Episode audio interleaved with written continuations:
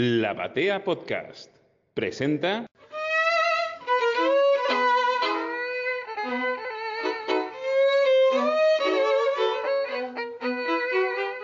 Buenas tardes a todos, muchas gracias por, por, estar acá. Esta es una iniciativa que tuvimos acá con Federico Reggiani, Fabián Salazar, que hablamos con José María y José María puso a disposición a toda la comisión de historieta y humor gráfico de la biblioteca. Y la idea un poco es acercar al público en general y al, interesado en particular eh, a estos grandes, grandes creadores que ha tenido y que tiene la historieta argentina. Y además de eso, que es lo que habitualmente sucede, poner un poco en valor lo que representó la historieta nacional para la cultura popular. Eh, en una charla que yo tuve hace un tiempo con un, con un destacado futbolista, ustedes preguntarán qué tiene que ver esto, eh, él me decía algo muy interesante. Él hablaba en particular con respecto al fútbol, pero me parece que tiene que ver y salta a la vista cuando, cuando uno se encuentra con la obra de, de cada uno de los que vamos a hacer las charlas. Él decía que, que, que la mayoría de los jugadores de fútbol, todos, es más lo que pierden que lo que ganan. Casi siempre pierden y algunas pocas veces ganan. Y que cuando uno descubre un crack, lo que sucede es que el crack convence a la gente de que es al revés. Y cuando uno se fija las páginas, las páginas de, todos los autores que van a participar, no, no solamente de ellos, pero en particular en ellos que son a los que vamos a estar acá preguntándole cosas, lo que descubre es que es eso, uno eh, se acostumbró a ver un nivel de historieta muy alto y lo naturalizó. Uno iba y se compraba las revistas ahí en las cajas, en las casas de canje o en los kioscos o qué sé yo, y uno naturalizó absolutamente que ese era el nivel. Y en realidad no. Era que estábamos en presencia de un conjunto de cracks eh, que, que nos hicieron creer eso, que además a los de mi generación que teníamos ganas de dibujar nos hicieron creer este, que estaba buenísimo ser historietista, lo cual es cierto, eh, pero también que íbamos a poder dibujar así, eh, lo cual ya a esta altura tengo que confesar que no me va a salir. Bueno, acá el charlatán soy yo, Max Aguirre, voy a decir, eh, voy a tomar el atrevimiento de que, de que soy tal vez, ponele, colega del que voy a presentar acá al lado, eh, y yo simplemente, sin, entrar en la, en la, biografía, que es lo que habitualmente se hace en las charlas, porque es lo que vamos a ir escuchándolo contar a él, lo que puedo decir es que eh, si uno piensa en las editoriales más importantes de Argentina, de la historia argentina, ¿no? Digo Frontera, digo Record, digo Columba, digo La Urraca, eh, si uno piensa en una de las editoriales más importantes de habla hispana, digo Bruguera. Si uno piensa en los guionistas más importantes que ha tenido la historieta argentina, piensa en Osterhel, en Robin Wood, en Ray Collins, en Moraine, en Trillo. Bueno, este señor que tengo acá al lado trabajó en todas esas editoriales con todos esos guionistas. Eh, volviendo a comparar con el fútbol, esto sería algo así como estar teniendo una charla con Bocini, con Riquelme, con Maradona. Bueno, para un poco. Un aplauso para Gianni Galfiume.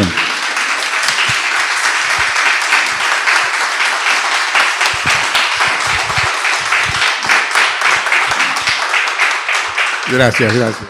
Bueno, Gianni, yo después de todo esto, básicamente te voy a hacer preguntas muy cortas y me voy a dedicar a escucharte que creo que es lo que todos vinieron a, hacer acá. Eh, contanos un poco cómo fue el principio, cuando naciste, te viniste, te trajeron. Claro, bueno, después de la guerra, este, soy italiano. Después de la guerra, en el 47 ya llegamos acá. Nos trajo un tío que en los 20 había venido y era pionero por allá cerca de Rodríguez, un lugar que se llama eh, Las Malvinas, y este, nos trajo, trajo a mi familia, a, unos primos, eh, y bueno, y después de eso, qué sé yo, el viejo enseguida empezó a comprar rayo rojo. ¿Por qué? Porque quería aprender bien el castellano, ¿no? Él por lo menos comentaba eso, pero después se había embalado tanto con, con Cole Miller, que era el tex de, de los italianos, y este, y me, sin darme cuenta caí en la historieta. Después compraba Mister X también, y todo un poco por eso, para manejar el idioma de alguna manera, ¿no? ¿Y empezaste a dibujar directamente? O sea, te- cuando empezaste a leer historietas, ¿te empezó a agarrar ganas de dibujar? Y es que siempre dibujé, de chico, incluso tengo cuadernos de primer grado y este y hay dibujitos con felicitado de la maestra y qué sé yo qué, ¿no? O sea, y, y después la maestra te pedía cosas y, y bueno, el dibujo, el, el- el- el placer de dibujar fue siempre. ¿Y tenías, o sea, tenías algún dibujante en la familia o alguien cercano? a- a- ten- o, o- era el, el derrotero habitual de los, de los dibujantes que suelen, sus primeros años son medio en solitario? Así fue, realmente. Había un amigo que aún vive, este, digo aún vive porque el otro día cumplió 81, o sea que estoy ya ahí viendo la final del asunto. La terminal ya la veo. Pero bueno, el asunto es que ese amigo le gustaba mucho dibujar, íbamos a la escuela juntos, entonces nos, nos retroalimentábamos, digamos, ¿no? entre los dos. Y este, pero es lo único. Y a mamá le gustaba dibujar a ella. Este, pero muy, muy, muy primitiva la ¿Y, cuál, cosa, y ¿no? cuál fue tu primer, o sea, tu primera información formal? O sea, ¿tomaste algún curso? Bueno, la primera información formal fue el rayo rojo. Incluso tengo, no lo puedo encontrar, pero hay, hay un rayo rojo hecho por mí, con Cowboys, ¿no? Bang, Bang, etcétera, ¿no? ¿Toda la publicación? Eh, nada, aplicación, una, una, inventado, no era copiado. Y resulta que este, cuando los viejos vieron, que más mi viejo sobre todo, este, que me gustaba la- el dibujo, me compró el curso de Panamericana, el de correspondencia. Así O sea, te, compró el curso de corre- por correspondencia, o sea, le, claro. pa- le pareció, o sea, lo, lo alentó. Y le- me, me alentó, y bueno, y cuando vio que más o menos seguía, me, hizo- me hizo hacer una, tenía un amigo carpintero, que es la mesa que tengo todavía, y me hizo hacer una mesa de dibujo. La mesa de dibujo que nosotros, nosotros tuvimos la suerte de estar en el, en el estudio de Gianni, eh, y yo ahí me enteré que gran parte de las páginas que poblaron toda mi infancia y parte de la adolescencia se dibujaron en esa, en esa mesa. Esa mesa, exactamente. Este, Y te hago, y te hago una consulta, ¿vos quiénes te gustaban? O sea, quiénes, o sea, a, a quién querías, quién querías ser de los que veías Y ahí? ya te digo, primero fue Cole Miller, que después miraba y digo, no me, no me gustaba realmente del todo. Pero bueno, este, pero después empezó a comprar Mister X, que también fueron cosas de, de, de esa época que sal- empezaron a salir. Y este, y Pratt lo, me atrapó, Pratt me, me mató. ¿Qué año Pratt. estamos hablando? Y eso que es 50 y, o 60 por ahí, no, 50 y Los pico. 50 y pico. Claro, 50 y Había un montón sí. de revistas, ¿no? Había muchas, muchas revistas, Puño Fuerte, Lanza Brava, qué sé yo, montones de revistas había. E ibas al kiosco de revistas Pero- y estaba lleno, pilas. Montones, montones de revistas, muchas, muchas revistas había. Y te gustaba Pratt. Y terminé, sí, me gustaba Pratt, exacto. Y empecé a copiarlo y a, eh, sí, a, a tratar de entenderlo, ¿no? ¿Y qué pasa después cuando empecé a estudiar eh, la secundaria en Luján? Eh, Rodríguez está a unos 15 kilómetros de Luján y había un, en esa escuela había un- uno que conocía Repeto, que ya trabajaba, claro, cuando aparece Horacero y todo eso, Dios mío, ¿no? Que era en ese, en ese interín. Repetó publicaba. Y Repeto publicaba, sí, hacía cosas de aviones, cosas de cowboy. Y este, y fui a verlo. Y yo ya tenía algunos dibujos hechos, pero tipo estilo Pratt, ¿no? Y le gustaron mucho, dijo, uh, no, esto, escuchame, acá, queso dibujando. La semana que viene vení, vamos a Buenos Aires, vos empezás a trabajar ya, dijo. La semana que vino fui y me aflojó un poco, pero bueno, me dice, mirá, dice, estuve pensando, si vos querés, vamos, pero si, ¿por qué no trabajás conmigo un tiempo de ayudante? Fui, o sea, fuiste ayudante de Repeto. Sí, tipo un año casi. Y, Yo eh, iba a una nocturna a Luján y este, entraba como a las seis y este, iba a la casa temprano de él, a las nueve estaba allá, trabajábamos, comía con la familia, una familia, hermosa familia, y a la tarde trabajábamos y después a las seis me iba. ¿Y ¿Y cómo era? ¿Cómo, ah, te, te pregunto, entrando, entrando un poco en. es- esa sería tu primera relación eh, con, Sí, concreta, con, concreta, con el trabajo Sí, editorial, ¿no? sí, con el trabajo editorial de un historietista. Y, y caramba, él había, estaba trabajando incluso para, para Bracero en ese momento. Había una, hay una tapa de él famosa también, de una, un aviador. Sí, sí, sí, sí, por Sí. eso. O sea, él Sí, era un dibujante de primera línea que publicaba estaba, bueno, estaba, eh, no digo que hacía mucho que trabajaba, pero sí, hacía un, un tiempo y era conocido. ¿Y cómo era la dinámica? O sea, estamos, estamos hablando del año sin, fines de los 50, sería eso, Y sí, casi 60, ¿no? y por la Sí. mitad, ¿verdad? Vos sabés que no, no caigo. Sí, La- no, no. Las fechas son es, es por ahí, más o menos. Es por ahí. Ahora, digo, ¿cómo era, cómo era la dinámica? ¿Cómo, cómo, cómo, le, ¿Cómo le llegaban a él los guiones? ¿Él los iba No, a no, buscar? él iba a Buenos Aires, claro. Y tenía relación también con, eh, vos mencionaste a Bruguera, claro. Él tenía, estaba trabajando para Bruguera, hacía trabajos sueltos para Bruguera. Creo que de Cowboys lo hacía en ese momento. Y bueno, y cuando fui a verlo, bueno, trabajé como un año con él. Y después, bueno, en un momento dado le dije, y me dijo, sí, sí, vamos, vamos. Y me llevó a Bruguera precisamente. Y te hago, te hago una consulta más para, para los dibujantes que, que andan por acá dando vuelta. Él trabajaba, el papel, ¿en qué papel trabajaban? ¿Trabajaban en algún papel en particular? ¿Algún tamaño en particular? Bueno, eh, Horacero tenía, que creo que eran por cosas legales, tenía impreso incluso las tiras. Las tiras eran páginas de 50 por 30 más o menos, tenía las tiras impresas. Pero era, era papel este, enyesado, o sea, si vos querías hacer un cuadro doble, con una gilet barrías la, la, la línea y hacías que hay originales de Pratt que se nota eso, que está borrada, borrada la, la línea línea. y hecho el trabajo encima, ¿sí? O sea que cuando, cuando él iba a la, cuando él iba a la redacción de la editorial, imagino que iba mensualmente o le daban los guiones, supongo yo que le Claro, darían un- claro. una copia máquina de los guiones Sí.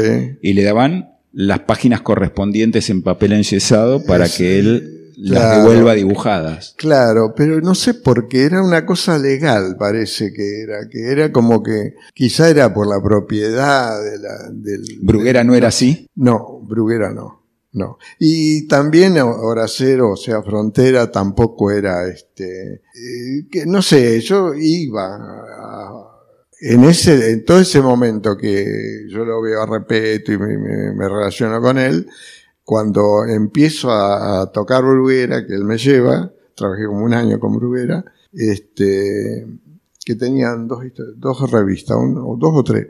Círculo Rojo, que era policial, y Oklahoma, que era de Cowboys. Yo trabajé en la de Cowboys bastante, sí. Y después, este, en ese, en ese interín que iba a Bruguera, yo empecé a toquetear otras cosas y empecé a ir a, a, a Frontera, a Bracero. Que incluso me conecté con Oestergel, que uno de los pocos guiones que hice debo haber hecho unos, con suerte, 10 trabajos con él. Algunas cosas son ilustraciones para una, para grandes batallas, se llamaba un- una serie, y este, y algunas son pequeñas historietas sueltas, ¿no? Este, una, la- un guion de eso lo fui a buscar a la casa de él. Porque voy allá a la, a la editorial y me dice, no, todavía no, no todavía. Tengo una cosa, pero la tengo en casa. Y digo, ¿y dónde? Y en Becar. Dice, no, pero si quiere toma el tren y después vuelve. Está frente a la estación misma. La casa estaba frente a la estación. O sea que vos de General Rodríguez te fuiste hasta la, hasta la redacción y de la redacción te fuiste en tren hasta Becar. Claro, pero eso fue después, porque tuve un, un- eh, tenía contacto con un muchacho que trabajaba ahí adentro, que se llamaba Juan Gerlitzka, que era, no digo un factotum, pero casi hacía, hacía un poco de todo, ¿no? Recibía lo- lo- los guiones, recibía, reescribía los guiones, porque Oestergel también, en la primera instancia que yo lo conocí, él grababa, grababa los guiones y, una, una muchacha le pasaba, los escribía. O sea, él no escribía los guiones, No. los grababa en una grabadora. eh, Era una grabadora de aquellas grabadoras antiguas, ¿sí? Y la mujer está con los teléfonos y le escribía, pasaba los guiones. Bueno, había todo un proceso, ¿no? Después fue cambiando eso, porque de hecho, de hecho tengo un guion manuscrito de Westergel, 12 páginas manuscritas por él, del otro lado de facturas de Editorial Frontera. Pero esto era cuando, cuando, después, esto siguió y había otra editorial que se llamaba Emulando Ahora Cero, eh, sacaba revistas que se llamaban Casco de Acero. Era un tipo que encuadernaba, en la, debajo de la cancha de Huracán había un negocio. Bueno, este hombre tenía. Había locales. había locales, locales. Y tenía una encuadernadora de historias de revistas. Y el tipo se decidió a hacerlo, a hacer revistas él. Y entonces, bueno, Repeto también trabajó para esa gente. Y yo me conecté también por Repeto con esa gente. Y ahí, eh, cuando ya Hora Cero, Medio se estaba fundiendo, Westergel, qué sé yo, llevaba guiones a todos lados, realmente. Y le llevó a esta gente uno, manuscrito, que lo tengo en mi casa, lo dibujé yo después para ese casco de acero, pero Es una cosita que tengo ahí. Para, para el que no sepa, el estudio, la casa de, Gianni es un, es un museo. No sé si, si alguno ha ido y si no, este, les, les, cuento. Con Fabián cuando fuimos nos encontramos con un museo con una cantidad de originales eh, increíbles. Ahí Lito dice que... 80. Eh, originales de Pratt, originales... 80. colgados. 80. Una cosa de locos. Ahora además me entero que tiene un manuscrito de Ostergel. Bien. Eh, y te hago una consulta. ¿Y cómo eran esos guiones? ¿Eran, eran muy, muy eh, detallistas o te dejaban hacer lo que quieras? Eh, no. Ostergel, por ejemplo, era muy detallista. Él te ponía todo. La expresión, era mucho detalle en cuanto a, la, a lo que él quería, ¿viste? que a veces se enojaba con el Tano Prat porque el Tano hacía un poco lo que quería, ¿viste? Eso es famoso, ¿no? Pero al contrario de Robin, Robin Hood no, él te medio contaba, ponía el texto y si era indispensable, bueno, si al tipo le faltaba un ojo te ponía de tuerto, pero nada más. O sea, no, no daba mucho detalle en el, en el, el indispensable nada más, te dejaba abierto a vos. Mucho más literario. Yo creo que sí. No, oíme, Oestergel en sus principios, porque al final fueron puras pequeñas anécdotas sus guiones, pero al principio eran realmente, eran literatura, eran, eran No, no, no, pero no, no digo por su calidad, sino que digo que era más el guion literario que un guion técnico comparado con claro, el cine. bueno, sí, no cuadre ni nada. Con Héctor, sí. Héctor era muy detallista en cuanto a lo que quería te, decía, eh, por ejemplo, me acuerdo esa que tengo manuscrita que habla de un oficial, de un suboficial alemán, no sé, un sargento, y eh, era, y te explica, era un, este, un, había sido guerrero en, eh, en, en, Rusia, había esto, aquello, se nota en su cara la, la, muy, muy, era un era un hermoso texto la explicación, viste, que me daba a mí. Claro, te hacía toda la historia, la historia previa de cada uno de los personajes. Claro, claro, y, y, también detallaba mucho la, el desarrollo de todo. Y vos, en ese momento entonces habías trabajado para Hora Cero, para Casco de Acero. Sí, para Bruguera. para, Bruguera. Oklahoma, Oklahoma llamaba, sí. Y de ahí, ¿qué sucede? ¿Cómo le va al, hombre este que tenía, que tenía ahí el boliche abajo del, del Dujó? Y ese era un vago de aquellos y jodió a medio mundo, porque te agarraba, te pagaba la mitad de la primera historieta, de la segunda te pagaba un cuarto de la primera, y bueno, al final de que te quedaba viviendo. Pero claro, estabas trabajando, ¿viste? era como una progresión rara. Era un laburo, sí, sí, sin duda. Embromó a prácticamente todos los dibujantes del, del, del país, de por acá, digamos. Y de ahí, de ahí, o sea, cuando, cuando no, no, no, no siguió ninguna de todas esas, ¿a dónde fuiste? Que... Bueno, o sea, eh, sí, publicaba, publicaba algo suelto en cada cosa. Incluso cuando se funde Frontera, pasa a manos de Gerard Ramírez, creo que era.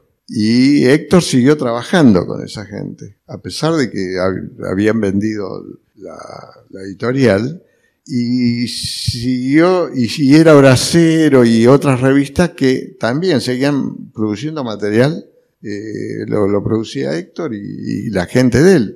Recuerdo también en, este, en una oficina de esta gente, Editorial Ramírez, este, que estaba sobre Córdoba, creo, eh, había un montón de escritorios y en uno estaba Héctor trabajando.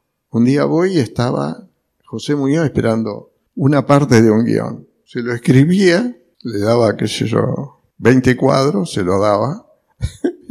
y a mí arranca, ah, Dalpino me queda, espere, espere un poco. Y me, me arranca un guion y me da 20 cuadros a mí, ¿viste? En el momento, en el momento te, en el momento te escribió un guion de 20, pa- de 20 Ah, cuadros. Pero no el guion entero. Una parte del guion. Bueno, cuando tenga esto, venga y la seguimos. No, yo no podía creerlo, pero el tipo fui después y el tipo, a, a ver, así al pelo. Y si- siguió con el guion y me lo terminó ahí. Una cosa de loco. Se lo contaba al nieto, yo orgiaba. No sabía. O sea que él eso. te iba armando, él te iba No, devolviendo. pero no era común. Sucedían, estas Sí. cosas le, le pasaban, o sea, era un... De hecho, después nosotros, un guionista amigo, que bueno, era eh, de la infancia también, y este Gerlisca que te decía, que era eh, un tipo que sabía de todo, de la, de la- del manejo de las editoriales, fuimos socios entre los tres, sacamos una revista que se llamaba Historias de Hoy. Que, bueno, después siguió, pero en los primeros tres números estuve yo en Historias de Hoy. La primera, La vida del Che, que fue cuando murió el Che. Era una historieta que hicimos un poco chiquen, viste, ¿no? Era una, una crónica eh, tranquila. Y luego la segunda fue La vida de los Beatles, que la escribió Héctor y la dibujó, en su mayoría la dibujó eh, José, no, no me acuerdo. Rubén Sosa, exactamente, una maravillosa. Y yo terminé, hice cinco o seis páginas finales de eso, de esa historia. Igual que Angelito, que acá está presente, Angelito Fernández, hizo en el Che, hizo cinco o seis páginas también él, Sí, porque yo-. Yo tengo que decir ¿Te que, acordás de eso? Sí. que esas, esas, esas revistas son eh, muy modernas. O sea, él, él, él dice que eran muy villiquen y así, pero en realidad tienen un diseño muy moderno. O sea, realmente me llamó mucho la atención cuando me las mostró. eh, el diseño, la Claro, idea editorial. Claro, pero las tapas y la...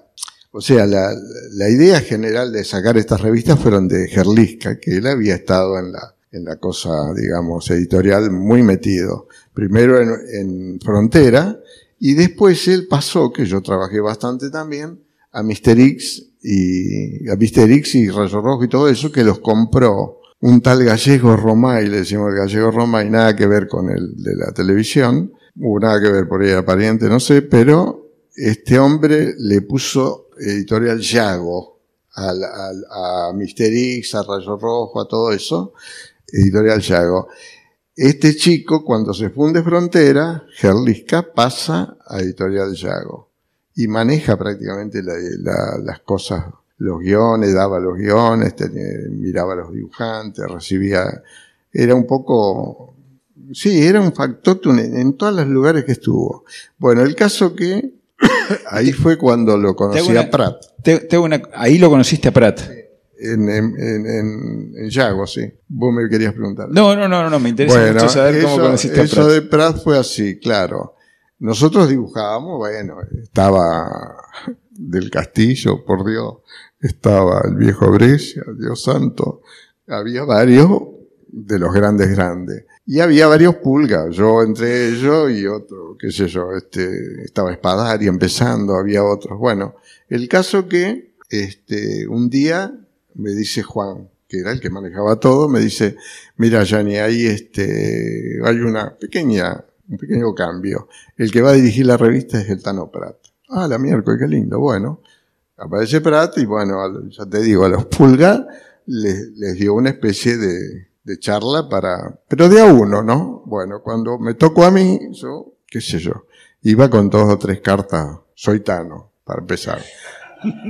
Mi vieja nació y vivió a 20 kilómetros donde nació el Tano. O sea, estaba en, en Venecia, pero en, el continente, no en la laguna. Y el viejo había sido partisano y yo tenía un carné de partisano. El carné, usaban un carné como si fueran de un club, igual. ¿En serio?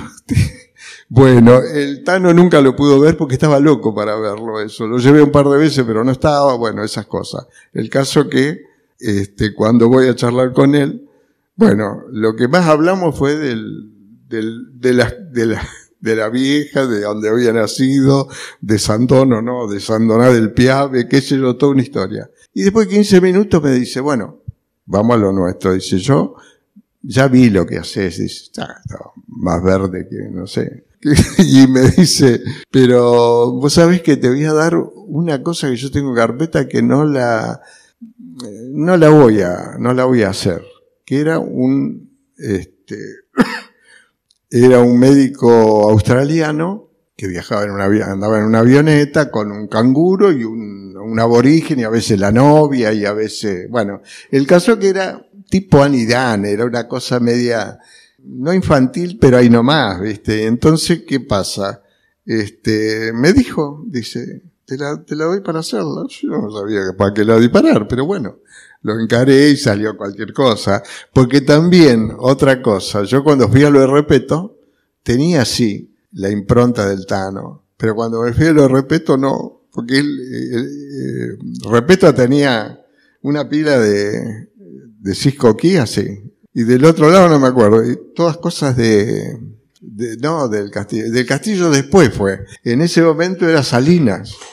Y entonces, claro, me, cambió todo el esquema, ¿viste? Yo, y, claro, vos que te, te oponés un poco, pero no estás hecho todavía, qué miércoles. Entonces te influye todo, recibís montones de, de estímulo y bueno, y terminé haciendo una cosa híbrida que no sé qué, bueno, después, muchos años después salí con lo mío realmente, mucho después.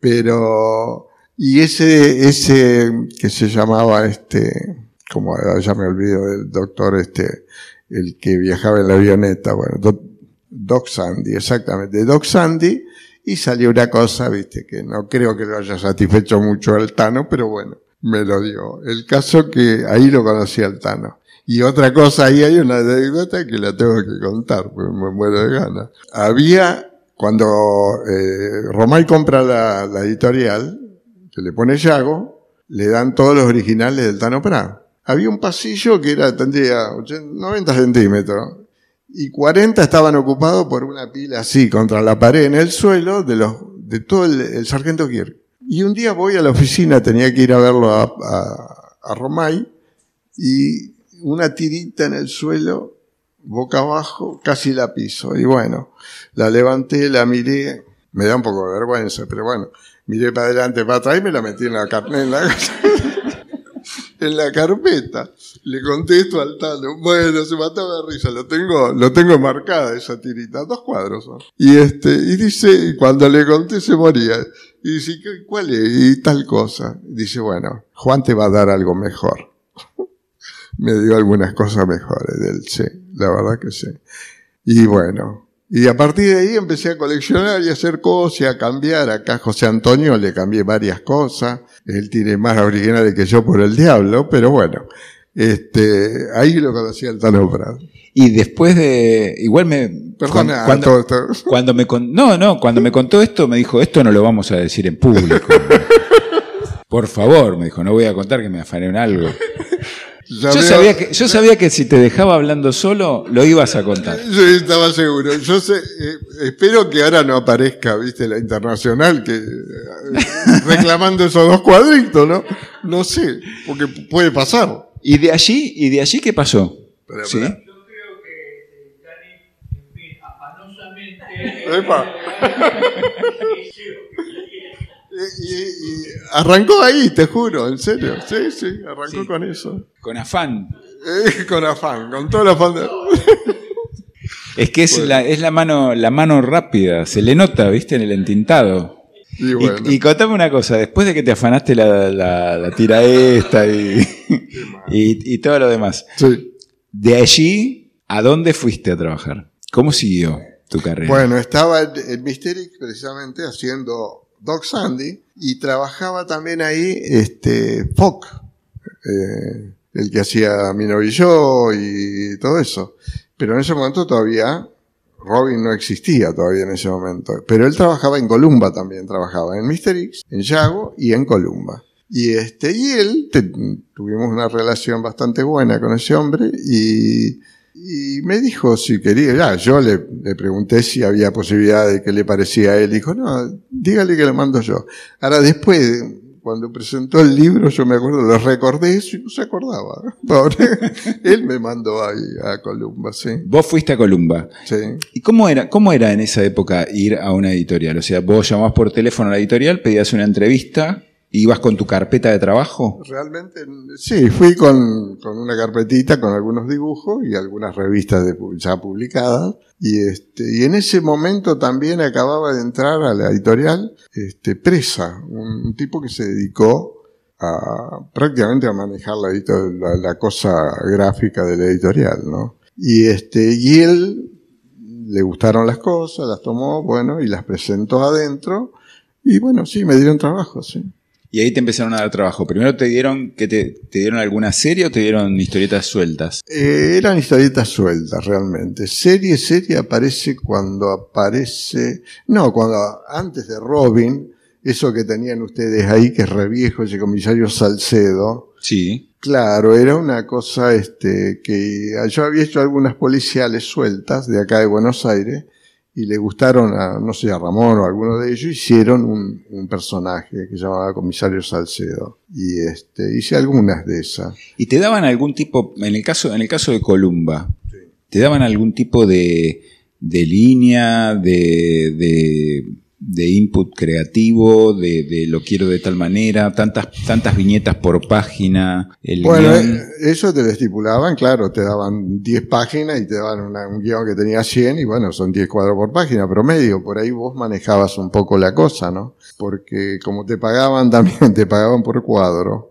no pagaban por página ellos. Entonces, si vos hacías una página, eran 10 cuadros. Si hacías una tira, eran dos cuadros. Era todo un poco, era un poco raro, pero era así. En general se paga por página. O sea, por ejemplo, estos, son, estos eran 10, Esos eran 10 cuadros, 10 exactamente. cuadros. Claro, la concepción es la misma, pero igual, oíme, oíme, Estoy contando. pero no es lo mismo, no es lo mismo hacer esta línea gorda y hacer una línea finita y chiquita. Si vos tenés un, un boceto pequeño y decís que bárbaro, hacelo grande a ver qué pasa. Sí, sí, sí. ¿Entendés?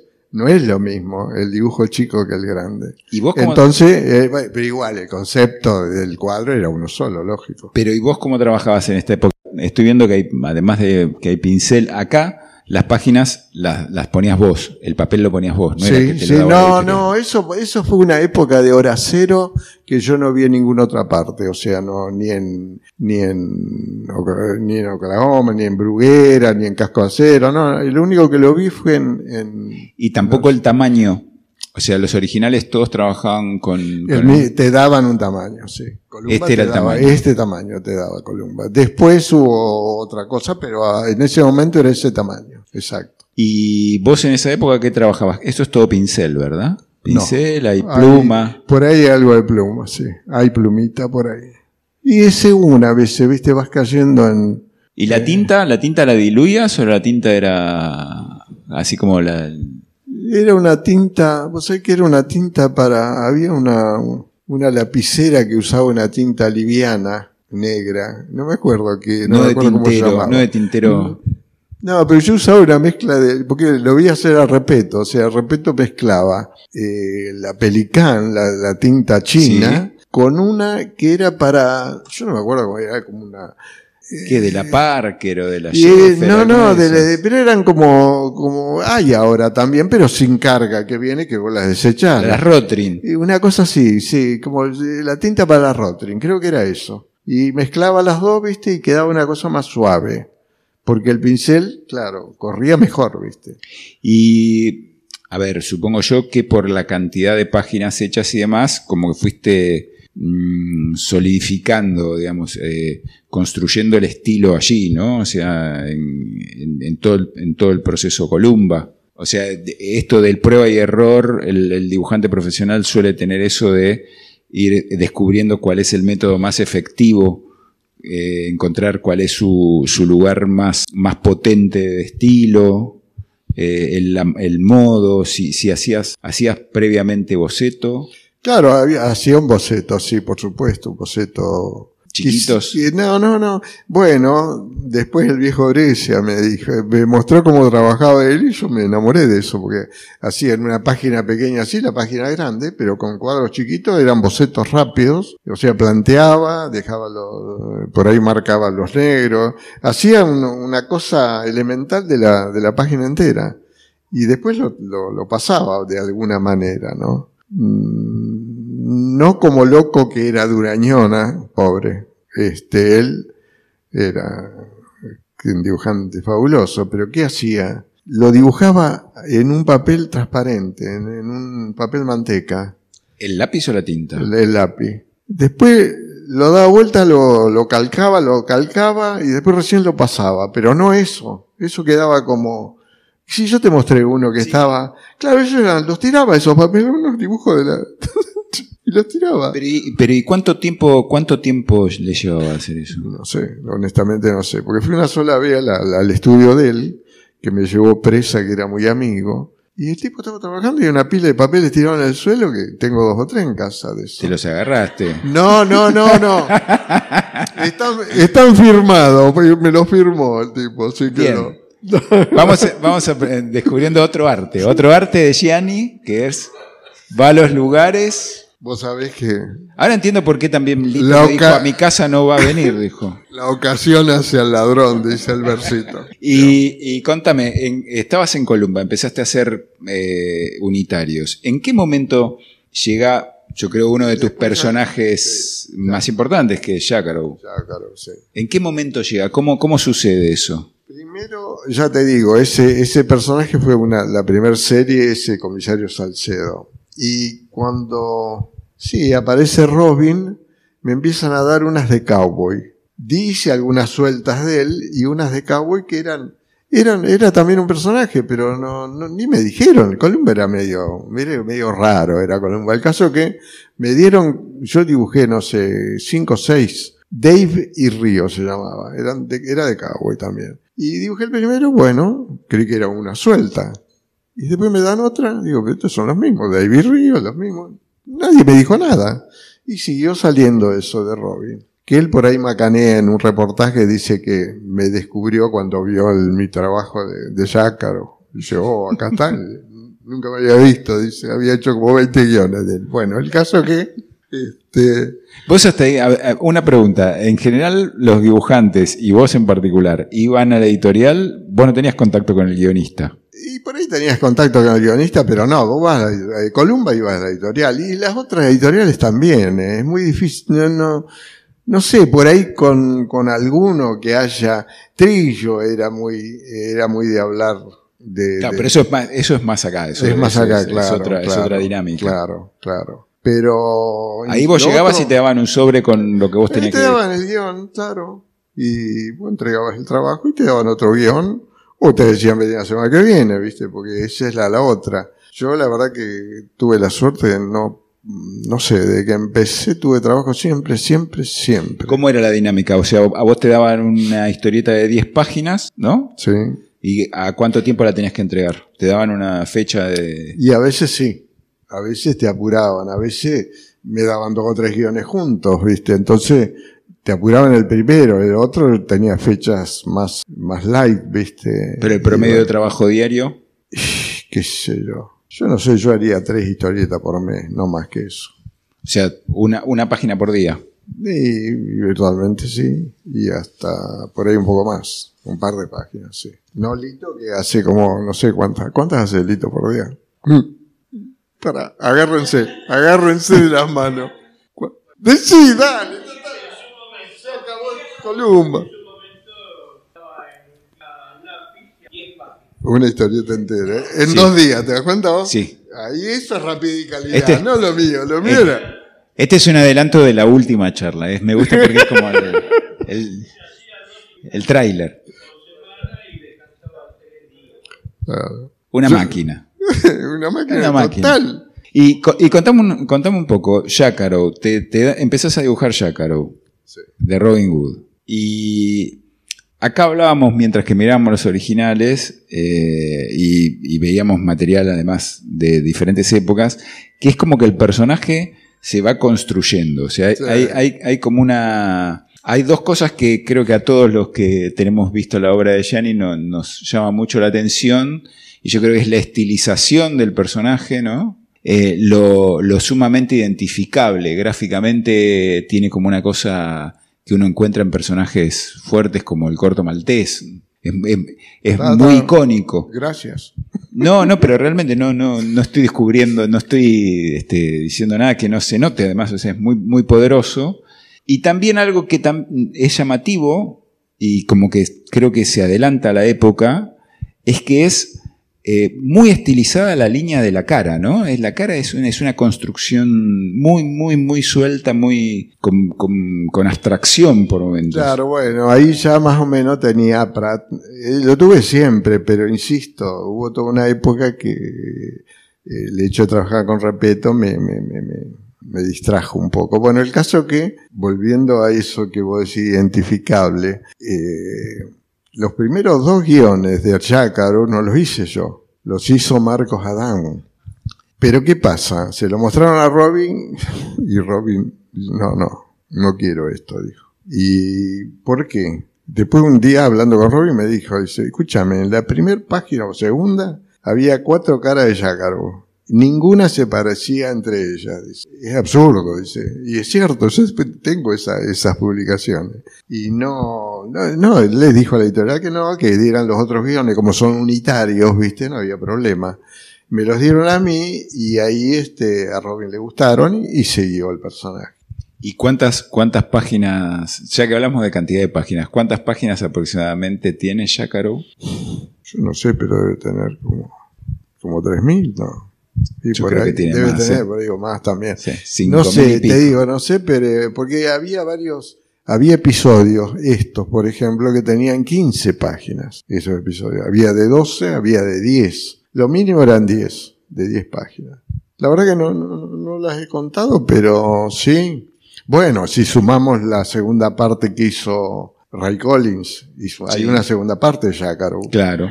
Que son como 100 capítulos. Y ahí también, ahí hay unas cuantas páginas también, claro. Y, y- y te pregunto, ¿y cómo eran? ¿Los originales los entregabas a la editorial? Claro, ahí estaba el problema de la editorial. O sea, eh, Fierro, ponele, el Tano, el Tano Casioli te devolvía los originales. Columba se los guardaba. ¿Por qué? Si vos agarrabas y republicabas, le- les hacías un, poco de... Porque bueno, entras a juntar Jácaro y agarrás y sacás un libro vos. Y Columba está vendiendo a Jácaro por un lado y vos por otro, es medio, viste. Y después también, este, ellos empezaron a revender material afuera. Que si vos lo, lo encontrabas y lo llevabas y se lo, se lo mostrabas, te reconocían, porque la verdad que sea dicha, yo por lo menos este, tengo esa experiencia. O sea, me acuerdo Cognini, publicaciones afuera. claro, Cognini, el, el de Hortensia, el cordobés, un día me mandó una carta, "Eh, che, Dalfiume, te felicito, estás republicando Jácaro en Francia. Mira vos, le digo.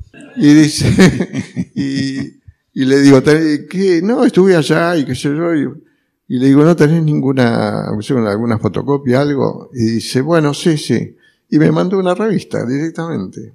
Salía una revistita chiquita que se llamaba Las Pistas del Oeste o algo así, y otra que se llamaba Apaches. Y en esas dos que salían en francés, se vendían en el norte de, de España, se vendían en Francia y en Canadá se vendían esas revistas. Bueno, claro, agarré, me manda la revista, un día le meten y voy a ver la puerta del, del capo ahí, y ching abre y sale Claudio, no Ramón, Claudio. Don Claudio, ¿qué tal? ¿Cómo va? Sí, no, macanudo. Le digo, mire qué lindo esto. Y el tipo agarra y empezó a leer en francés. Yo no sé mucho, pero me parece que leía bastante bien. Y le digo, bueno, bueno, pero este, dígame esto que yo vine por otra cosa. Se reía, dice, tranquilo, Delfiume. Y ahí nomás, viste, el primer cobro me aumentaron y no fue un aumento transitorio, sino que siguió ese aumento. O sea, si vos ibas, no hay tu tía, te reconocían. Pero después, cuando pasó el tiempo, ¿qué vi? A ver, cosas de, de Jácaro publicadas en Sydney, Australia. ¿Por qué? Porque entras en internet, qué sé yo, y ves las cosas. Jamás me enteré de eso. Ahí no, ahí no hubo. No hubo nada porque ya la empresa se había fundido cuando yo Y- descubrí. lo descubrí. Y, y después, después, o sea, vos tenés todo ese recorrido. Cuando publicabas en Columba, ¿solamente publicabas en Columba? No, había también un, un dibujante que se llamaba Chiche Medrano. Chiche Medrano. Y él consiguió trabajo para Estados Unidos. Y este, y yo trabajé para Estados Unidos un tiempo, sí, de guerra también. Sí. Y además estaba también, todo medio mezcolado, venía, eh, sacaron, creo que la editorial Julio Cor, pues sí, que sacó una revistita Turay, se llamaba, que duró poco también porque esta gente creía que, bueno, Columba vendía, no sé, 70.000 ejemplares y ellos iban a salir con, y contaban 70.000 de entrada, ¿viste? Hicieron no sé cuántas cantidades y vendieron nada. Entonces, claro, eso tenés que hacer el mercado, tenés que ir haciéndolo, porque bueno, Columba tiene, tenía una, una experiencia de años en ese, en ese rubro y ellos no.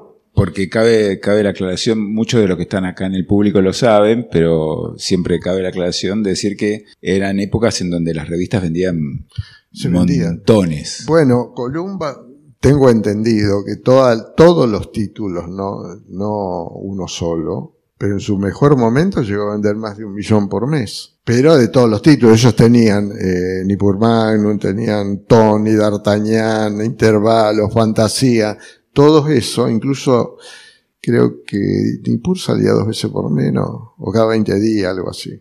Por eso, no, no un millón, 200 mil ejemplares cada, cada uno por mes. No, digamos. no, tanto no creo. No, claro. No, no, Y, pero- pero es que este es, es el número. y te, Si te- da. si te da el número, da. son Bueno, 150 o 200 mil ejemplares. Entonces no lo creo tanto. Yo- no, no, es no. mucho 200. Eh, Nippur estaba cerca de los 150, claro. Interno a los 100, 120, el Tony 100. Ese tipo sabe más que yo en eso ni hablar. no, pero es que sí. sí. Qué bárbaro. Sí. Mira vos. Qué bárbaro. Sí, la Sí, sí, era. es-. Claro, y esta gente lamentablemente se, no sé qué pasó, pero en lo mejor del- de, de la cosa, en lo mejor. Lo peor de que el país venía re mal. Ellos tenían todo el circuito, tenían la, la impresora, tenían este, la distribución, que eso les costó bastante, los dibujantes, tenían todo. Y empezaron a, a editar en Chile o en Brasil porque salía dos mangos menos. Metieron un CEO y el CEO le, le cortó la cabeza, se acabó la columba. ahí. Eso a principios de los 90, 90. Fueron los 90, por ahí, claro, claro. Una pena, porque eso hubiera seguido. Pero y te hago una consulta y de ahí pasamos a, a- a toda, otra, toda tu otra parte de trabajo. Para, para ustedes que venían de trabajar, o sea, ya para esa altura son más de 30 años de, de carrera profesional. Y yo tuve más de 30, de Por eso, casi pero- 40. Llegados a los 90, tranquilamente ves- venimos desde fines de los 50, Claro, principios de los no, no. 60. Yo tuve 40 en, en Columba, prácticamente. ¿Fue sorpresivo el, el advenimiento de, de- de- de este derrumbe, digamos, de la, de la industria? ¿O, o fue, o sea, fue algo que se veía venir? Mira, cuando aparece la televisión, ya de todas esas revistas que vos veías en el kiosco, hizo y se achicó el, el panorama rápidamente. Ni hablemos cuando aparece Internet y todo esto, Dios mío, eso hay todo un, temble- un tembladeral, ¿verdad? Pero igual, ahí hubo errores de conducción. Este Claudio que te digo, que era uno de los socios, se casa con una chica que trabajaba adentro. Y no sé si no la ponen de directora a la chica, ¿viste? Y bueno, qué sé yo. Empezó a querer copiar a lo que hacía, ponerle, lo que hacía humor, ¿viste? O las puertitas, o todo ese tipo de cosas. O sea, tenían, ellos tenían sí o sí, un núcleo bastante duro de lectores. Y lo tiraron por la borda. Dijeron, ¡pum! No, no, esto no, vamos a buscar nuevos. ¿Fue así, José? Casi, ¿no? Bastante así. Y, pero, una fue esa, ni hablar. Bien. Fíjate, o el Es un CEO. buen- Me trajo amigo de, de Claudio, era. Qué bárbaro. Y, Y, se fue al diablo. la y cosa. ya que estábamos, ya que, ya que decís que quisieron copiar lo que hacía Puertitas, eh, que era de Trillo, Claro, o, sí, sí, sí. o La Urraca, Fierro, Claro. eh, vos también pasaste por ahí. Pasé por ahí, pero muchas bolillas no me daban. Me acuerdo que, claro, bueno, mi trabajo era un poco más, y qué sé yo, quizá más comercial, no lo sé. El caso que a pesar de que a Casioli, aquello que te contaba de la casa, de la cosa de huracán, ese negocio ahí abajo, él dirigía casco de acero antes que yo entrara. Y después se El fue. Tano Casioli dirigía Hizo tapas Acero. de, esas revistitas, casco de acero, y había otra, que no me acuerdo cómo se llamaba, la otra. Sí, él y un tal Mateica eran dos, hacían tapas. Y este, y bueno, y fui y le llevé cosas a, a Casioli, le gustaron, algunas publicó, otras, viste, la, este, por ahí me delegaba a Juan, o a Juan Sasturaño, y viste, qué sé yo, no, no. Y claro, con, con Casioli. Dice, "Pero- vos, escuchame, yo te devuelvo los originales. Y le digo, sí, pero me das también un poco más de lugar, le digo. Y ya me, me das cinco o seis páginas por menos. No vivo con eso. Y este, pero bueno, me dieron algún trabajo, sí, sí. Hice, te hizo de Bairoleto que estaba mostrando ahí. Y, la- y el, Eh, el trabajo, el- por ejemplo, en Bairoleto y todo lo demás, ¿cuál, ¿qué relación tenía con, con la dinámica de trabajo de, de lo que habías hecho en Columba? ¿Era diferente? Bueno, eso fue, un- no digo un homenaje, o sí, al Tano Prada. El Tano Prada a mí me impactó mucho la aquel ticonderoga que él hacía con aguada, esas aguadas que hacía, que fue uno, yo creo que fue el primero que hizo ese tipo de cosas en historieta, creo, pero una maravilla eso, y me, me, me mató eso realmente. Y bueno, eso, le, le llevé eso a, a, a Juan, a Sasturain, porque Sasturain manejaba la cosa en ese momento, y le gustó, dijo sí, sí, y lo hice.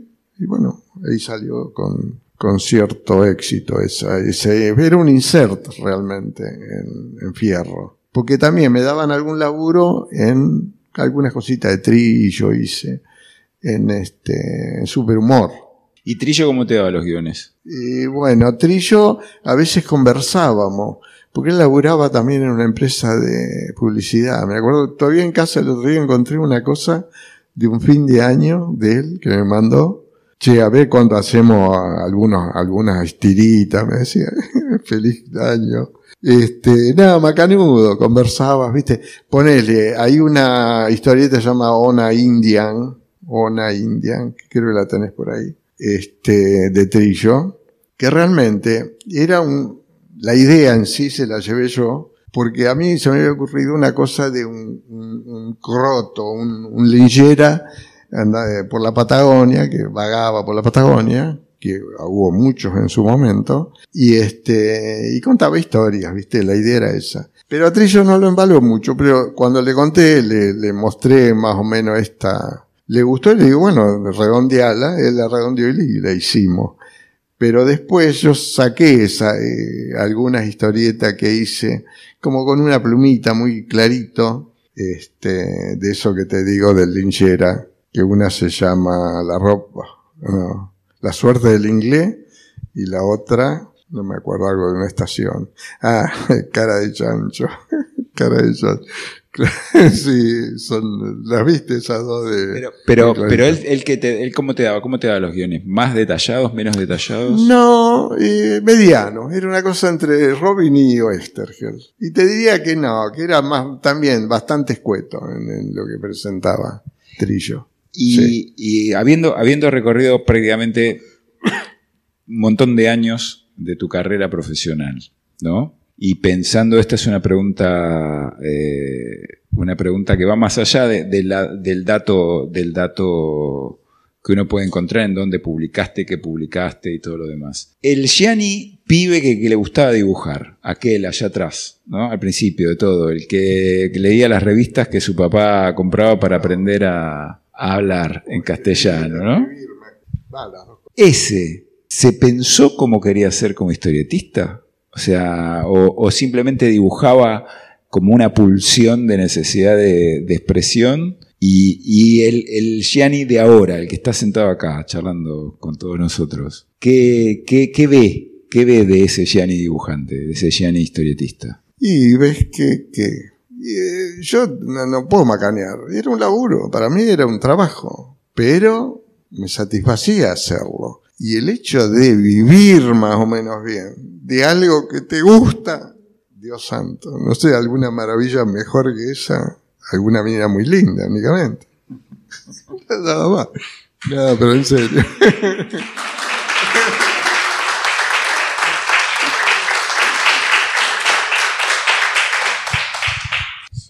Bueno, Jenny, yo creo que estaría bien porque veo que entre el público hay un montón de gente que sabe un montón. eh, abrir al público que te puedan hacer preguntas. No sé si vos querés contestarles. Yo, yo creo que sí. No, yo creo, yo creo que sí. Empecemos por la segunda pregunta, porque la primera pregunta siempre es difícil. Así que arrancamos. ¿Quién quiere hacer la segunda pregunta? ¿Alguno quiere hacer preguntas? Sí. Sí, yo te quería preguntar eh, de la cara esa tan particular de Jack Carol, que como dice eh, Max, es muy reconocible. Eh, ¿De dónde salió? ¿Hubo alguna inspiración, algún actor, algo? En principio, este, si uno mira los primeros, está, hay más o menos algo ahí, no, no, pero no está muy definido. Es que todo lo vas, lo vas con, cada vez concretando más, ¿no? Y le vas buscando cada vez más la vuelta. Pero había un, un flaco hijo de rusos, capitán de ultramar, amigo, que venía a veces a casa. Y yo en esa época pintaba incluso, debe tener, no debe tener, tiene un par, tiene un, par de cuadros, de cuadritos. Le hice un, un, un retrato y me gustó porque se parecía un poco a lo que yo hacía al inicial. Y yo creo que la, la base salió de esa cara de ese muchacho, sí, sí, sí. No, no tiene la nariz que se afeita con eso. Yacaré se la saca y se afeita con eso, ¿viste? Pero no, no, no, no tan así, no, pero la, la constitución general de la cara, sí, sí. Después la vas variando. Porque, y, te- y llegó un momento que me gustaba el personaje, sentía que la gente lo, había una reacción positiva, y quizá está mal, pero hice caras en, en varios, en varias, digamos, posiciones, y las dejé ahí y las miraba cada tanto, porque si no vas cambiando. Es increíble, pero vas cambiando. Cambias en el estilo, en las cosas, qué sé yo, lo- lo- las soluciones que das por ahí van cambiando, entonces cambia también la fisonomía, despacito vas cambiando. Cada tanto miraba todo, toc, tenía unas fotocopias ahí, pum, bueno. Volví al, al Jácaro, sí. No sé si está muy bien, pero bueno, lo hacía, sí.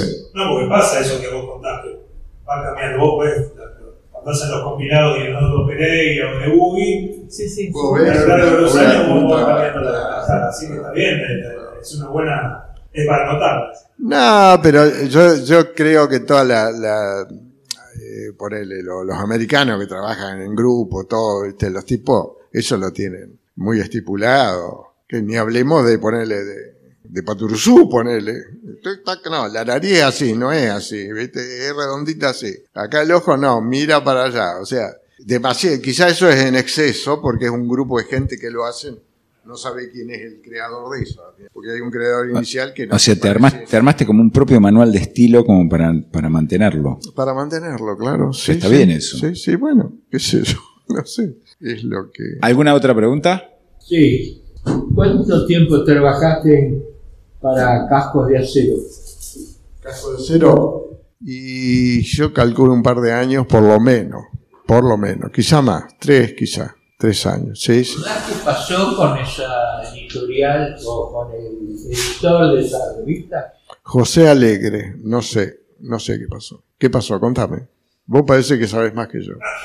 Sí, no, hay algunas anécdotas terribles. Ah, no, sí. lo- era- eran- no es nada extraordinario teniendo en cuenta en la época eh, que Claro. nosotros empezamos. Claro, claro. Si me permiten, es, es breve la... Por favor. Yo mando acá, dale. Con ese señor eh, también trabajó eh, este muchacho que era escribano de Luján. Repeto, Miguel Ángel Repeto. Y claro, él vivía en Luján. Esto era en Parque de los Patricios. Ya tenía que cobrar. Y creo que había ido dos veces y las dos veces no pudo cobrar. Entonces fue una tercera vez. A todo esto, entre paréntesis, este señor ahí tenía eh, algunas empleadas que hacían un trabajo de, creo que de encuadernación, alguna cosa.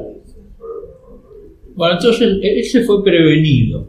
Digo, mira, este, José, tengo más o menos, este, estas serían las palabras. Eran las palabras. Vengo a cobrar, porque le digo, vine el mes pasado un par de veces. Yo vivo en Luján, no tengo auto, me tengo que tomar el tren, el colectivo, la carreta, lo que, que sea. Y dicen, mira, justo hoy me, me dijeron que no pasaba nada, qué sé yo, mira, la semana que viene, seguro, no, no puedo. Hoy tengo que cobrar. Y no, no puedo. Entonces este, mete la mano donde uno guarda la, la billetera, pero saca un 32 corto y lo pone en el mostrador. Dice, yo quiero cobrar todo. Entonces José mira el 32 que se veía en la punta de las balas que estaba en el tambor. Y dice, bueno, espera. Entonces fue hasta ahí cerca, no del todo del fondo, y trae una lata de Durano al natural, saca unos mangos de ahí. Acá tenés la guita. Bueno, ¿viste? Me hubieses ahorrado el viaje, estos dos viajes últimos, si la tenías ahí a mano. No Sí, sí. Agarró, guardó la plata, guardó el 32 cortos en la bolsillo. Y después con el tiempo, este, yo escucho en la radio, soy radiómono total, y se fueron, este, nombraron una serie de, de tipos que habían estafado, no sé, a 20 y pico de gente y de empresas. Y por ahí nombra, y José Alegre también fue encanutado en las rejas. Sí, eso lo escuché. Alegre terminó preso. Me alegro por eso. Un final alegre. Pero era habitual, ¿eh? esas cosas. Sí, Me sí. pasó con otro editor también. Ya en su momento voy a contar la anécdota. Por favor. Sí. Claro, no contés, no contés mucho porque después te toca a vos y ya Es la última, es la última charla la de la del hito, este, eh, no veo la hora de, de- de que suceda. Por allá tenemos una pregunta. Bueno, yo más que una pregunta tengo un agradecimiento a Yanis porque durante un año, en el año 84, tuve la suerte de, de haberlo tenido como profesor en la Escuela Panamericana de Arte eh, y puedo dar fe que es un gran maestro, muy generoso a compartir su conocimiento, eh, muy didáctico y sobre todo lo conocemos como persona, hace tiempo éramos pocos, tuvimos posibilidad de... Estaba la piba, siempre me acuerdo de la chica de, El micrófono. la hija de, ¿cómo se llama? De, de, de- el guionista, Morain, de Morain e iba también. Y después iba el hijo de, de Trigo, pero no, nunca más lo oí. Pero la hija de Morain, dos por tres, la, la- los padres me la recuerdan, sí. O ella. Claro, claro. Che, pero bueno, yo te agradezco a vos, la verdad, en serio. Está, ese recuerdo. ¿Alguna otra pregunta? Una cosa, yo noto siempre, o sea, en tus páginas, sobre todo las que están ahí, que son una acción así impresionante, que hay un diseño de página. O sea, hay un diseño de página, como que jugás con, con la página como completa. No, no con los cuadros por separado sueltos, sino que tenés en cuenta dónde van los negros y, la, y las líneas. Y sí, ahí, ahí, ahí. Y bien, yo te digo, el Tano. El Tano. Hay, el Tano, eh, hay tipos que laburan toda la página, una cosa de loco, acá, todo laburado, todo. El Tano, si vos lo estudiás, él decía, deja descansar al lector. Y en cada hoja, casi seguro vas a encontrar un cuadrito que son dos siluetitas negras, o un tronco acá y un- una cosita allá lejos, un caballo. Eso es un descanso para el tipo que viene. Porque hay tipos que abarrotan la página y te volvés loco. Genial. Pero no, no. No, eso tiene que ser funcional, tiene que fluir la página. Ponele la, el dibujo del Tano. Los dedos son unos choricitos blancos así nada más. No tiene uñas a veces para nada. Pero esa mano te llega a vos, acá adentro, más rápido que la de José Luis Salina, que le hace todo hasta los pelitos. ¿Sí o no? El, dibujo de Salina no, no tiene parangón. Dios santo, lo que es Salina. Tengo un Salina en casa. Bueno. Este, este, pero es una locura. Vos lo, vos lo te quedás embobado. Vos lo viste ese, ese- Sí, sí, lo vi, lo vi, lo vi. Bueno, ¿Cómo me lo recuerda, no?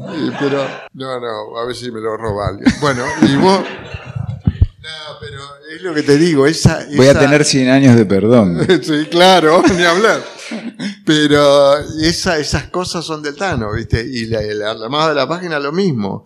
¿Qué, sé yo? Lo normal, que la cara, grande mira hacia adentro de la página, no hacia afuera. Si vos querés romper algo, por ahí lo haces al revés de, lo, del concepto general, digamos. Pero ese equilibrio que vos decís de negros, de caras, con siluetas diferentes, claro, pone una, dos, tres, cuatro caras seguidas y después abajo hace cuatro, cinco, no, no, no queda equilibrado. Todo eso es, sí, ese manejo es del Tano Prat. Y hay en la figura de Jacquard, o sea, los primeros números de Jacquard obviamente tenés una, una- un pincel más seco, el más fuerte, y mucha más tinta, y después fuiste estilizando. Sí, y en la figura de Jacquard yo lo que noto es que buscaste una quietud. Sí, sí, es verdad, es verdad, sí. Lo que pasa que también, pero hay una, había una, una especie de retroalimentación con lo de Robin, porque él dice que no mira lo, no miraba los trabajos. Yo tengo, no sé, creo que en gente salió una cosa, el tipo está mirando, eh, leyendo algo y hay unas páginas, bueno, una es de Jácaro. Él decía que no miraba los trabajos de los tipos, pero la mitad de, lo- de estos originales los tenía él. Bueno, el caso que, este, eh, ah, eh, claro, él, ponele, te insinúa alguna cosa, pues ya te digo que mucho detalle no ponía. No, no te ponía el detalle en, en lo que escribía. Lo que vos lo escribías y bueno, lo ibas madurando vos. Pero había como un, ¿entendés? Yo por ahí le hacía, me acuerdo que tuvimos un, un- un pequeño conflicto con el, con el rifle ese recortado. A la final lo terminé haciendo recortado como él quería, pero yo le decía, escúchame, uso una pistola Colt Navy que le- el caño es así. Y, y vos me haces recortar el rifle y el caño es así. Estamos todos locos. Digo, ¿para, para qué uso el rifle entonces? El rifle para tirar lejos y tener cierta puntería con eso en la distancia. Este, se reía, pero bueno, yo, yo quiero el rifle recortado. Te, Más complemen- sí, te complemento, te complemento la pregunta. Hay algo que se nota en, en los western tuyos y es que hay una comprensión del género muy fuerte en lo que son los, los encuadres en, en- la narrativa. O sea, uno cuando ve un western en cine y cuando ve tus historietas, hay una conversación, o sea, sucede exactamente lo mismo.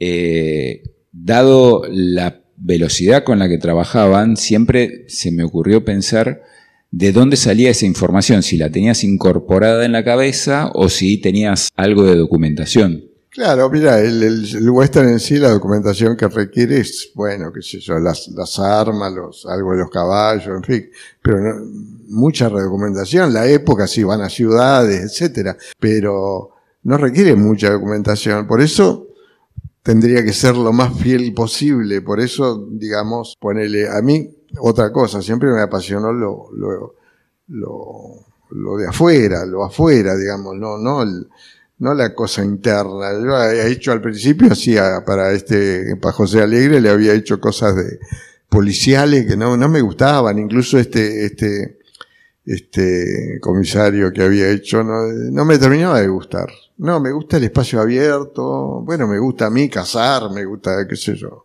esquiar, romperme el alma, me caí con un parapente, sabía, sí, bueno. No, ¿La saben la anécdota del parapente? pero- Por favor, perdón. no, Yo creo que lo, co- con esto no. podemos, este, cerramos arriba o abajo en realidad. Pero cuando te toca, te toca. ¿eh? Contalo del parapente. El hombre caza, pesca, hace... mm, Tanto, pero ahí nomás. Nada, no soy Hemingway ni mucho menos, pero bueno. Este, sí, con el parapente, bueno, fue una, en fin. Los, primero había una radio que no andaba, entonces hubo que usar bandera. Después es una, una cosa que también está prohibido ahora el arrastre, porque eran, qué sé yo, mil metros de soga, o 600, nosotros teníamos 600. Se ponía uno allá en la punta, contra el viento, armabas el parapente, y el otro en la otra punta había un jeep con un tensiómetro que no tenías que pasarte determinada tensión la soga. Pero los que manejaban eran pibes nuevos Era medio de noche porque las condiciones de esa hora son ideales, hay poco viento, es una cosa maravillosa volar a esa hora. Cuando está cayendo el sol, ¿y qué pasa? Salen como balazo. Hizo tipo barrilete sin cola así. Y ya como a 20 metros yo le pegué el tirón enderezando, pero se plegó y bueno, vine abajo. Es todo lo que pasó. Me rompió el tobillo. La cara con la rodilla, tengo dos T de titanio con 12 tornillos en la cara. Estos dientes que ven, estos de abajo son míos. Lo único. Acá tenía rota la carretilla acá, acá y acá. Me cosieron todo con alambre porque esto estaba todo suelto. Entonces me cosieron. Primero me pusieron, eh, me cosieron con alambre la- las mandíbulas, ¿no? Y después ataron un alambre de acero inoxidable por acá, lo pasaron por acá, acá me pusieron un tornillo y pasaron el alambre al otro lado sosteniendo todo. Y después le dieron un alicate a mi mujer por si me ahogaba, porque chupaba y comía por acá. ¿Vos te parece que mi mujer iba a cortar los alambres para abrirme la boca? Dios mío. La verdad que si te toca, te toca. En este caso no me tocó. ¿Qué va a hacer? Y eso es...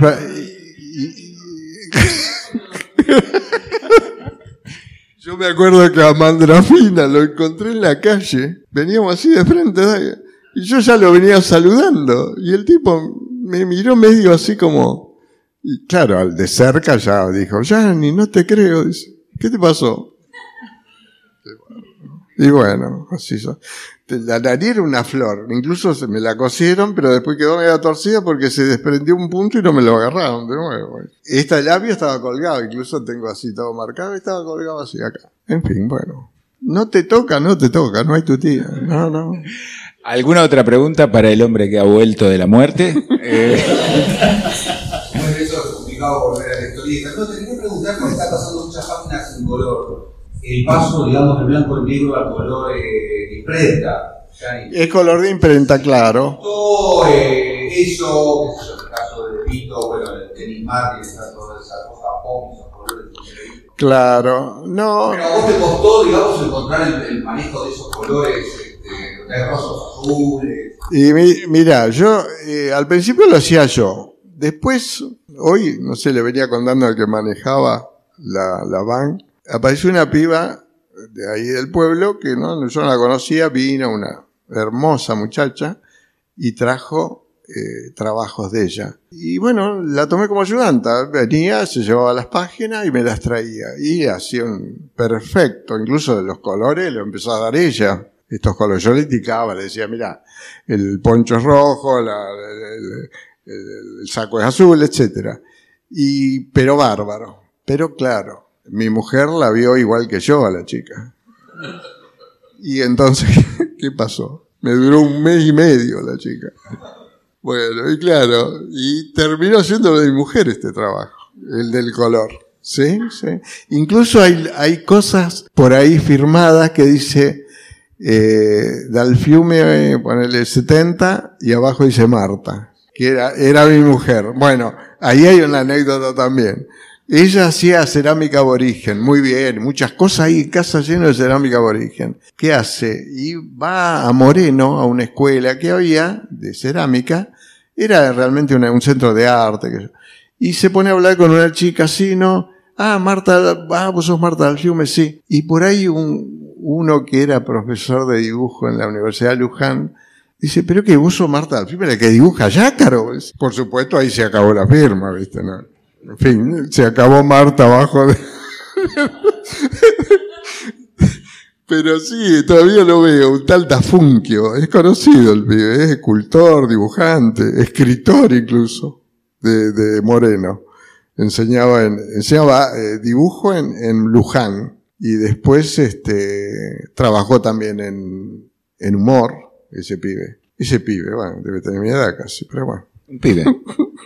¿Alguna otra pregunta? Si no, No. si alguien trajo algo para que firme Gianni. Sí. ¿Tuviste más relación con Brad después? O sea, más amistad o algo.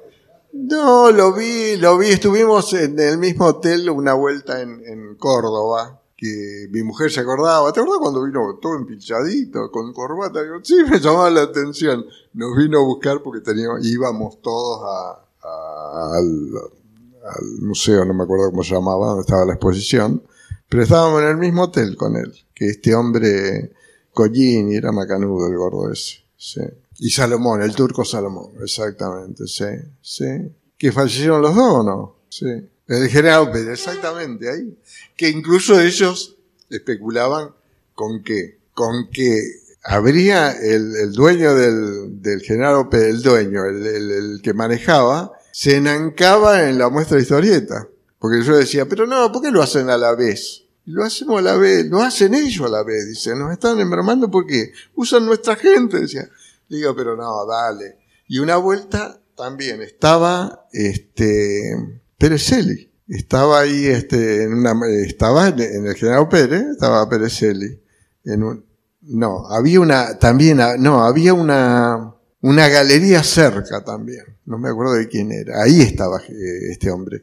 Pero venía con nosotros, estaba con nosotros. Tengo incluso un dibujito en un, Collini nos daba, nos dio una vez un libro con páginas en blanco, con el nombre de cada uno en la tapa. Y lo pasábamos entre los dibujantes, tengo de, tengo de Fontana Rosa, de, todo el mundo tengo un dibujito. Bueno, y tengo uno de, de Pérez. Y el, el otro que estaba, ¿quién era? No me acuerdo. Bueno, el caso que el turco Salomón, este, le digo, no, pero escúchame, él decía, no, estos se enancan en nuestro... Le digo, anda, le digo, pero está... Y me dice, ¿a vos quién te gusta más, el Tano Prado o Perezelli? Y le digo, me, me pusiste en un compromiso, pero me gusta más el Tano. Y yo también, a mí también, me dice. Entonces, ¿quién se enanca en quién? Decía. Porque ellos especulaban con eso, ¿sí? Qué bárbaro, qué día lindo.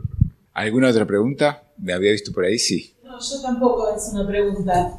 Eh, es un placer conocerlo y este, bueno, me alegra saber que ese fue un laburo, fue el laburo de la vida, pero me alegra mucho, pero quiero que sepa que fue- es un maestro y que llenó de magia, eh, imagino que así como mi vida, la de muchos, ¿no? Eh, de, esa fantasía, eh, eh, era una fiesta, ¿no? Era una, gran fiesta.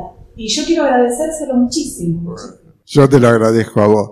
El último tipo que le hice un, me trajo un libro y se lo, un libro de esos que hay dando vueltas y se le hice un dibujito y le digo, él vive en Luján, me lo trajo y dice, yo ando por acá siempre. Bueno, vení la semana que viene y le hice un dibujito y le puse algo que me parece que es, le puse, gracias por todo lo que me dieron. Porque recién estoy viendo ahora lo que me dieron y lo que les di. Eso le puse, exactamente. Porque acabas de redondear lo que acabo de decir, sí.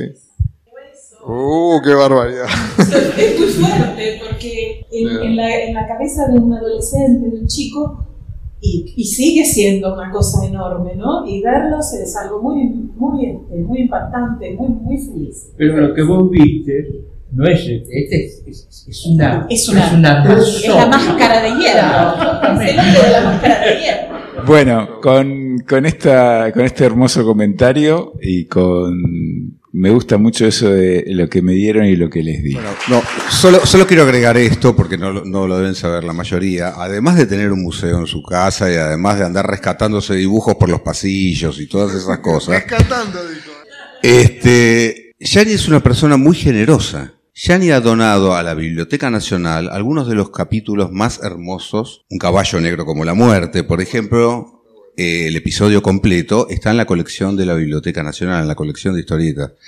Ha donado las páginas que nos faltaban de la historieta de los Beatles, de la que habló, por ejemplo, que se hizo en la época que los Beatles estaban juntos, además. Es la historia de los Beatles contada cuando los Beatles no se habían separado todavía, ¿no? 68, por ahí. Este, bueno, y muchas otras, y muchas otras obras suyas las ha donado, o sea que no solamente colecciona y rescata, sino que además piensa en eh, todos, porque digamos, esta colección es de todos los argentinos, no es una colección particular, ¿sí? Bueno, muchísimas gracias, Yani. Gracias, Yani. Gracias a la biblioteca. Gracias, José María. Gracias a toda la gente. Muchas gracias por haber venido. Acuérdense, el aviso parroquial.